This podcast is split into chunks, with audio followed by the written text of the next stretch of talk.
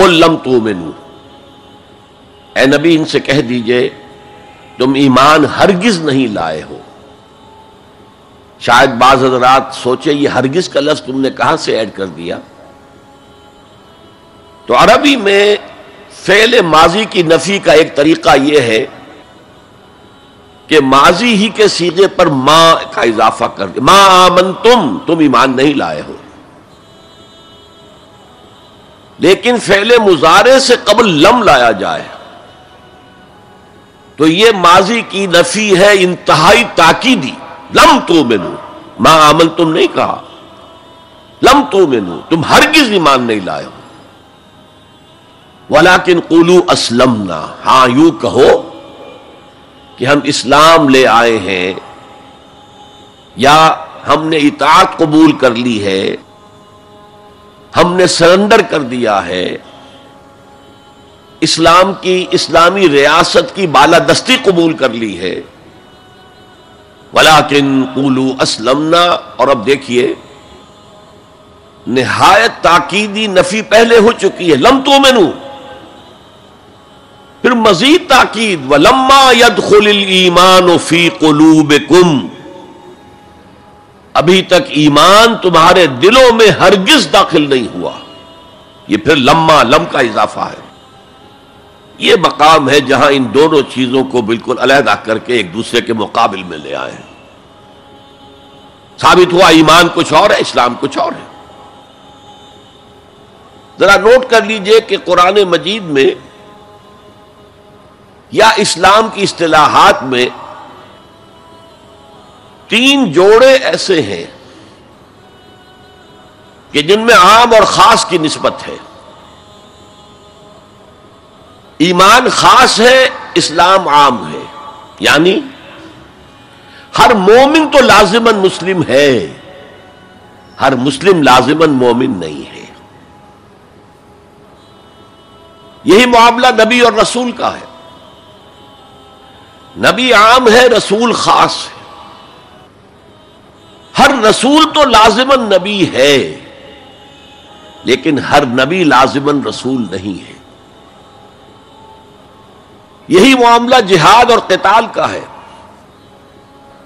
قتال تو لازمن جہاد ہے، لیکن جہاد لازمن قتال نہیں ہے۔ ان اصطلاحات کے بارے میں بہت خوبصورت بات کہی ہے مفسرین نے۔ ازل تقیہ خالفا. ویزا خالفا اجتماع. جب یہ اصطلاحات سامنے سامنے آتی ہے ایک دوسرے کے آمنے سامنے، تو ان کے مفہوم میں اختلاف ہو جاتا ہے۔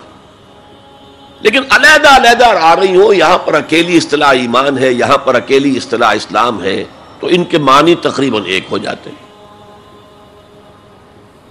اور دوسرے یہ کہ یہ اصطلاحات جو ہے جوڑے، یہ ایک دوسرے کی جگہ پر استعمال ہو جاتے ہیں۔ تو ایمان کی جگہ اسلام اسلام کی جگہ ایمان، یہ استعمال کیے جا سکتے ہیں۔ اور جیسا کہ میں نے شروع میں کہا، یہ دونوں تقریباً قرآن کے عام اسلوب کے اعتبار سے مترادف رحمانی الفاظ ہیں۔ لیکن یہاں انہیں بالکل علیحدہ کر دیا گیا ہے۔ قالت العراب آمنا قل لم تؤمنوا ولكن قولوا اسلمنا ولما يدخل الايمان في قلوبكم اب ذرا پس منظر سمجھیے کہ یہ کون لوگ تھے جن سے یہ کہا جا رہا ہے؟ دیکھیے آپ کو معلوم ہے کہ ابتدا میں جبکہ حضور ابھی مکہ میں تشریف فرما تھے تو جس شخص کے دل میں ایمان یقین کے درجے میں آ جاتا تھا، صرف وہی کہتا تھا اشد اللہ الہ الا اللہ اشد اللہ محمد رسول اللہ. گویا کہ ایمان پہلے آتا تھا، اسلام بعد میں آتا تھا۔ اس لیے کہ انہیں معلوم تھا کہ اسلام کے اعلان کا مطلب کیا ہوگا۔ گویا کہ اپنے معاشرے کو میں چیلنج کر رہا ہوں۔ اپنے خاندان سے ہی نہیں، اہل و عیال سے بھی کٹ جانے کے لیے تیار ہوں۔ جو شخص اس حد تک یقین کا حامل ہو جاتا تھا، وہ پھر اسلام کا اعلان کرتا تھا۔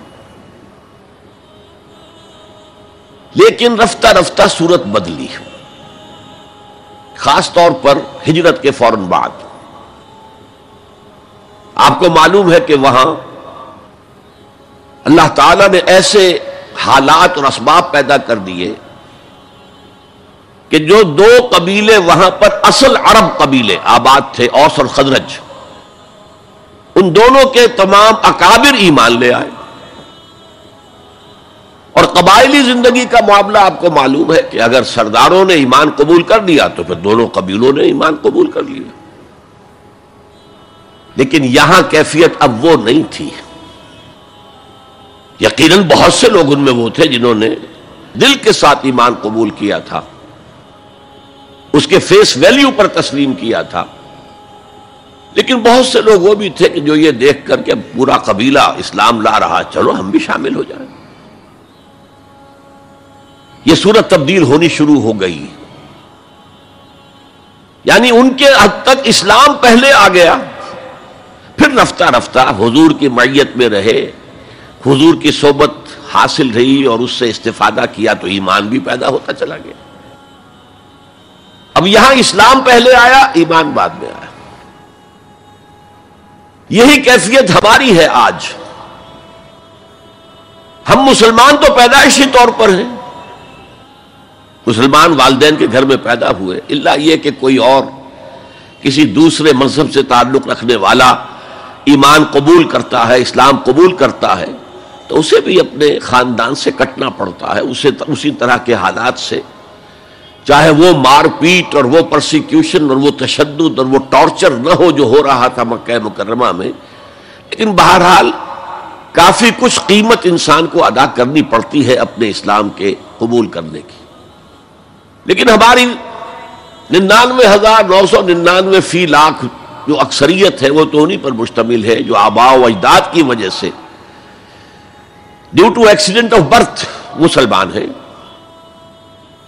تو اسلام تو پیدائشی طور پر مل گیا۔ پیدا ہوتے ہی داہنے کان میں آدان پڑھی گئی، بائیں میں اقامت کہی گئی۔ بڑا عجیب سا نکتا ہے، ایک صاحب نے جب بیان کیا تو میں واقعی چونک گیا۔ انسان کی پیدائش کے وقت اذان دی گئی اور اقامت کہی گئی، نماز کوئی نہیں۔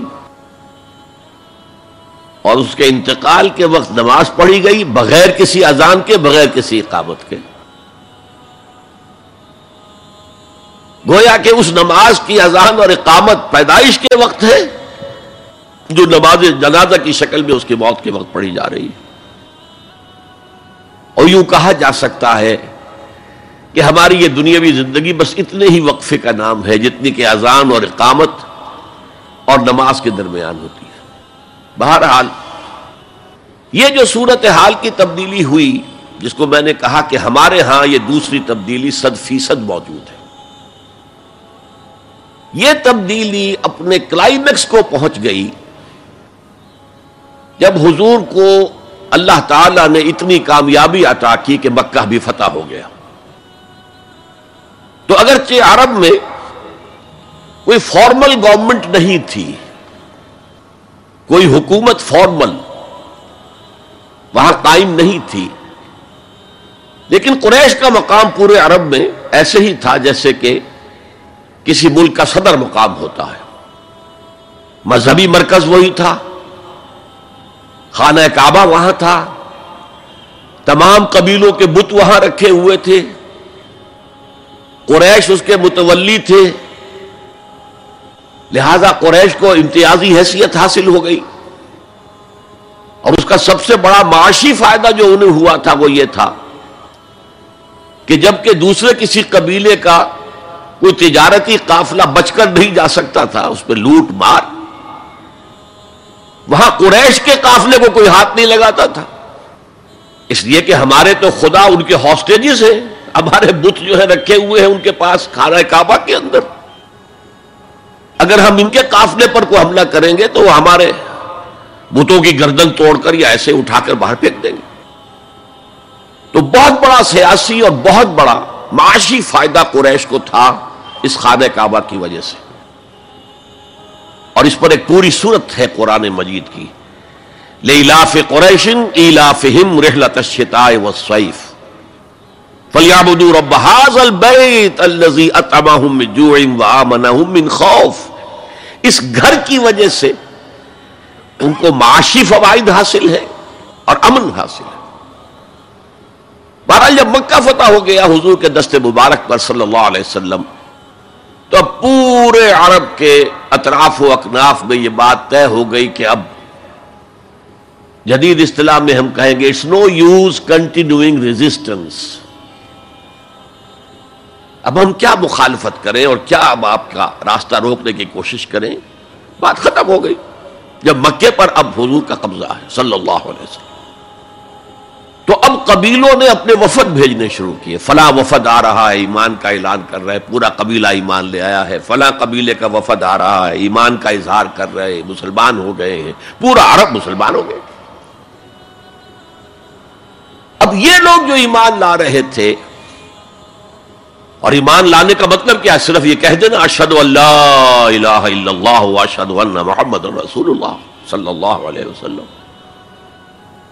ان کی اندرونی کیفیات تین میں سے کوئی سی ایک ہو سکتی تھی۔ یا تو واقعی ان میں سے بھی کچھ لوگ ایسے تھے جو واقع صدق دل سے ایمان لائے۔ ایسا بھی ہو سکتا ہے کہ وہ پہلے ہی سے ایمان لا چکے ہوں، لیکن اپنے قبیلے کی عصبیت کی وجہ سے۔ اور یہ کہ پھر قبیلے کو چھوڑ کر کہیں جانا پڑے گا، وہ اظہار نہ کر رہے ہو اب اس کے اظہار کے اندر کوئی مانے نہیں رہا، کوئی رکاوٹ نہیں رہی، کوئی رسک نہیں رہا۔ یہ بھی ہو سکتا ہے۔ تو ایک ممکن کیفیت تو یہ تھی کہ وہ ایمان لائے ہو حقیقت صدق قلب سے۔ اور ایک ممکن صورت یہ تھی، اور یہ ہر انقلابی عمل میں ہوتا ہے، کہ مخالف انقلاب قوتیں جب یہ سمجھتی ہیں کہ اب ہمارا بس نہیں چلے گا، اب ہم انقلاب کا راستہ نہیں روک سکتے۔ تو بظاہر سرنڈر کر دیتے ہیں۔ لیکن دلوں میں ایک ارادہ ہوتا ہے، دیکھیں گے، کوئی موقع ملا، وہ حالات بدلے، تو پھر ان سے نبٹ لیں گے۔ اگر کسی نے اس نیت سے اسلام کا اظہار کیا تو وہ گویا کہ منافق تھا۔ لیکن بہت سے لوگوں کی کیفیت ہو سکتی ہے نظری اعتبار سے کہ نہ مثبت طور پر ایمان ہے نہ منفی طور پر نفاق ہے، کوئی دھوکہ دینے کا ارادہ بھی نہیں ہے۔ کوئی صرف ٹائم گین کرنے کے لیے اسلام کا اظہار نہیں کیا ہے۔ تو گویا کہ یہ پازیٹو ویلیو ایمان کی plus one plus two plus three plus four ایمان کے درجے ہیں۔ ایک عام آدمی کا ایمان ہے، ایک ابو بکر صدیق کا ایمان ہے۔ زمین و آسمان کا فرق ہے۔ خود صحابہ میں یہ درجہ بندی تھی۔ اور ہم تو اپنے ایمان سے کیا نسبت اور کیا تناسب قائم کریں گے صحابہ کے ایمان کے ساتھ؟ بالخصوص ابو بکر صدیق جیسے صدیق اکبر کے ایمان کے ساتھ، رضی اللہ تعالی عنہ۔ اسی طرح minus one minus two minus three minus four یہ منافقت کے درجے ہیں۔ کس درجے کا نفاق ہے؟ کس درجے میں ڈٹرمینیشن ہے؟ کہ we have only to buy time اب اس کے سوا چارہ نہیں ہے۔ اب ہم ریزسٹ نہیں کر سکتے۔ It's no use continue resistance سر جھکا لو۔ And wait for some occasion opportunity کہ پھر کھڑے ہو اور اس انقلاب کو انڈو کر دے، ختم کر دے۔ کاؤنٹر ریولیوشنری موومنٹ جیسے کہ بل فیل ہوئی۔ جھوٹے نبی کھڑے ہو گئے۔ اور ایک مرحلہ تو ایسا آیا کہ معلوم ہوتا تھا کہ پورا عرب مرتد ہو گیا۔ جیسے وہ شکل تھی، اذا جاء نصر اللہ والفتح ورائت الناس يدخلون فی دین اللہ افواجا، اس کے بالکل برعکس پوزیشن ہو گئی، یخرجون من دین اللہ افراجا اسلام جو ہے وہ صرف چند شہر جو ہیں، حجاز کے ان تک محدود رہ گیا۔ ابن تیمیہ رحمت اللہ علیہ نے ایک عنوان قائم کیا ہے۔ اس بات الاسلام بغیر الایمان۔ اسلام کا اس بات تسلیم کر لینا اسلام کو بغیر ایمان کے۔ اس آیت کے حوالے سے۔ قالت العراب و آمنا وہ لم تو میں ولیکن قولو اسلمنا۔ ولما یدخل الایمان فی قلوبکم اب اگلا ٹکڑا اس آیت کا یہ ثابت کر رہا ہے کہ وہ منافق نہیں تھے۔ وہ ان تو اللہ و رسول لا کم میں ناما کم اگر تم اللہ اور اس کے رسول کی اطاعت کرتے رہو، اس لیے کہ اسلام کے معنی یہ تو ہے یہ تو لازمن کرنا ہوگا۔ وہ دور جو ہے آج کی طرح تو نہیں تھا کہ نماز نہ پڑھو تب بھی مسلمان پڑھو، تب بھی مسلمان۔ کروڑ پتی ہونے کے باوجود حج نہ کرو، تب بھی مسلمان۔ تو یہ بات تو نہیں تھی، اس وقت تو یہ کہ اطاعت تو کرنی پڑتی تھی۔ اس لیے کہ اطاعت تو ظاہر ہو جاتی ہے کوئی کر رہا ہے، کون نہیں کر رہا ہے۔ ایک چھوٹی سی بستی مدینے کی، ان میں کون نماز پڑھ رہا ہے، کون نہیں پڑھ رہا، صاف واضح ہوتا تھا۔ لہذا منافقین کو بھی آ کر نماز پڑھنی پڑتی تھی۔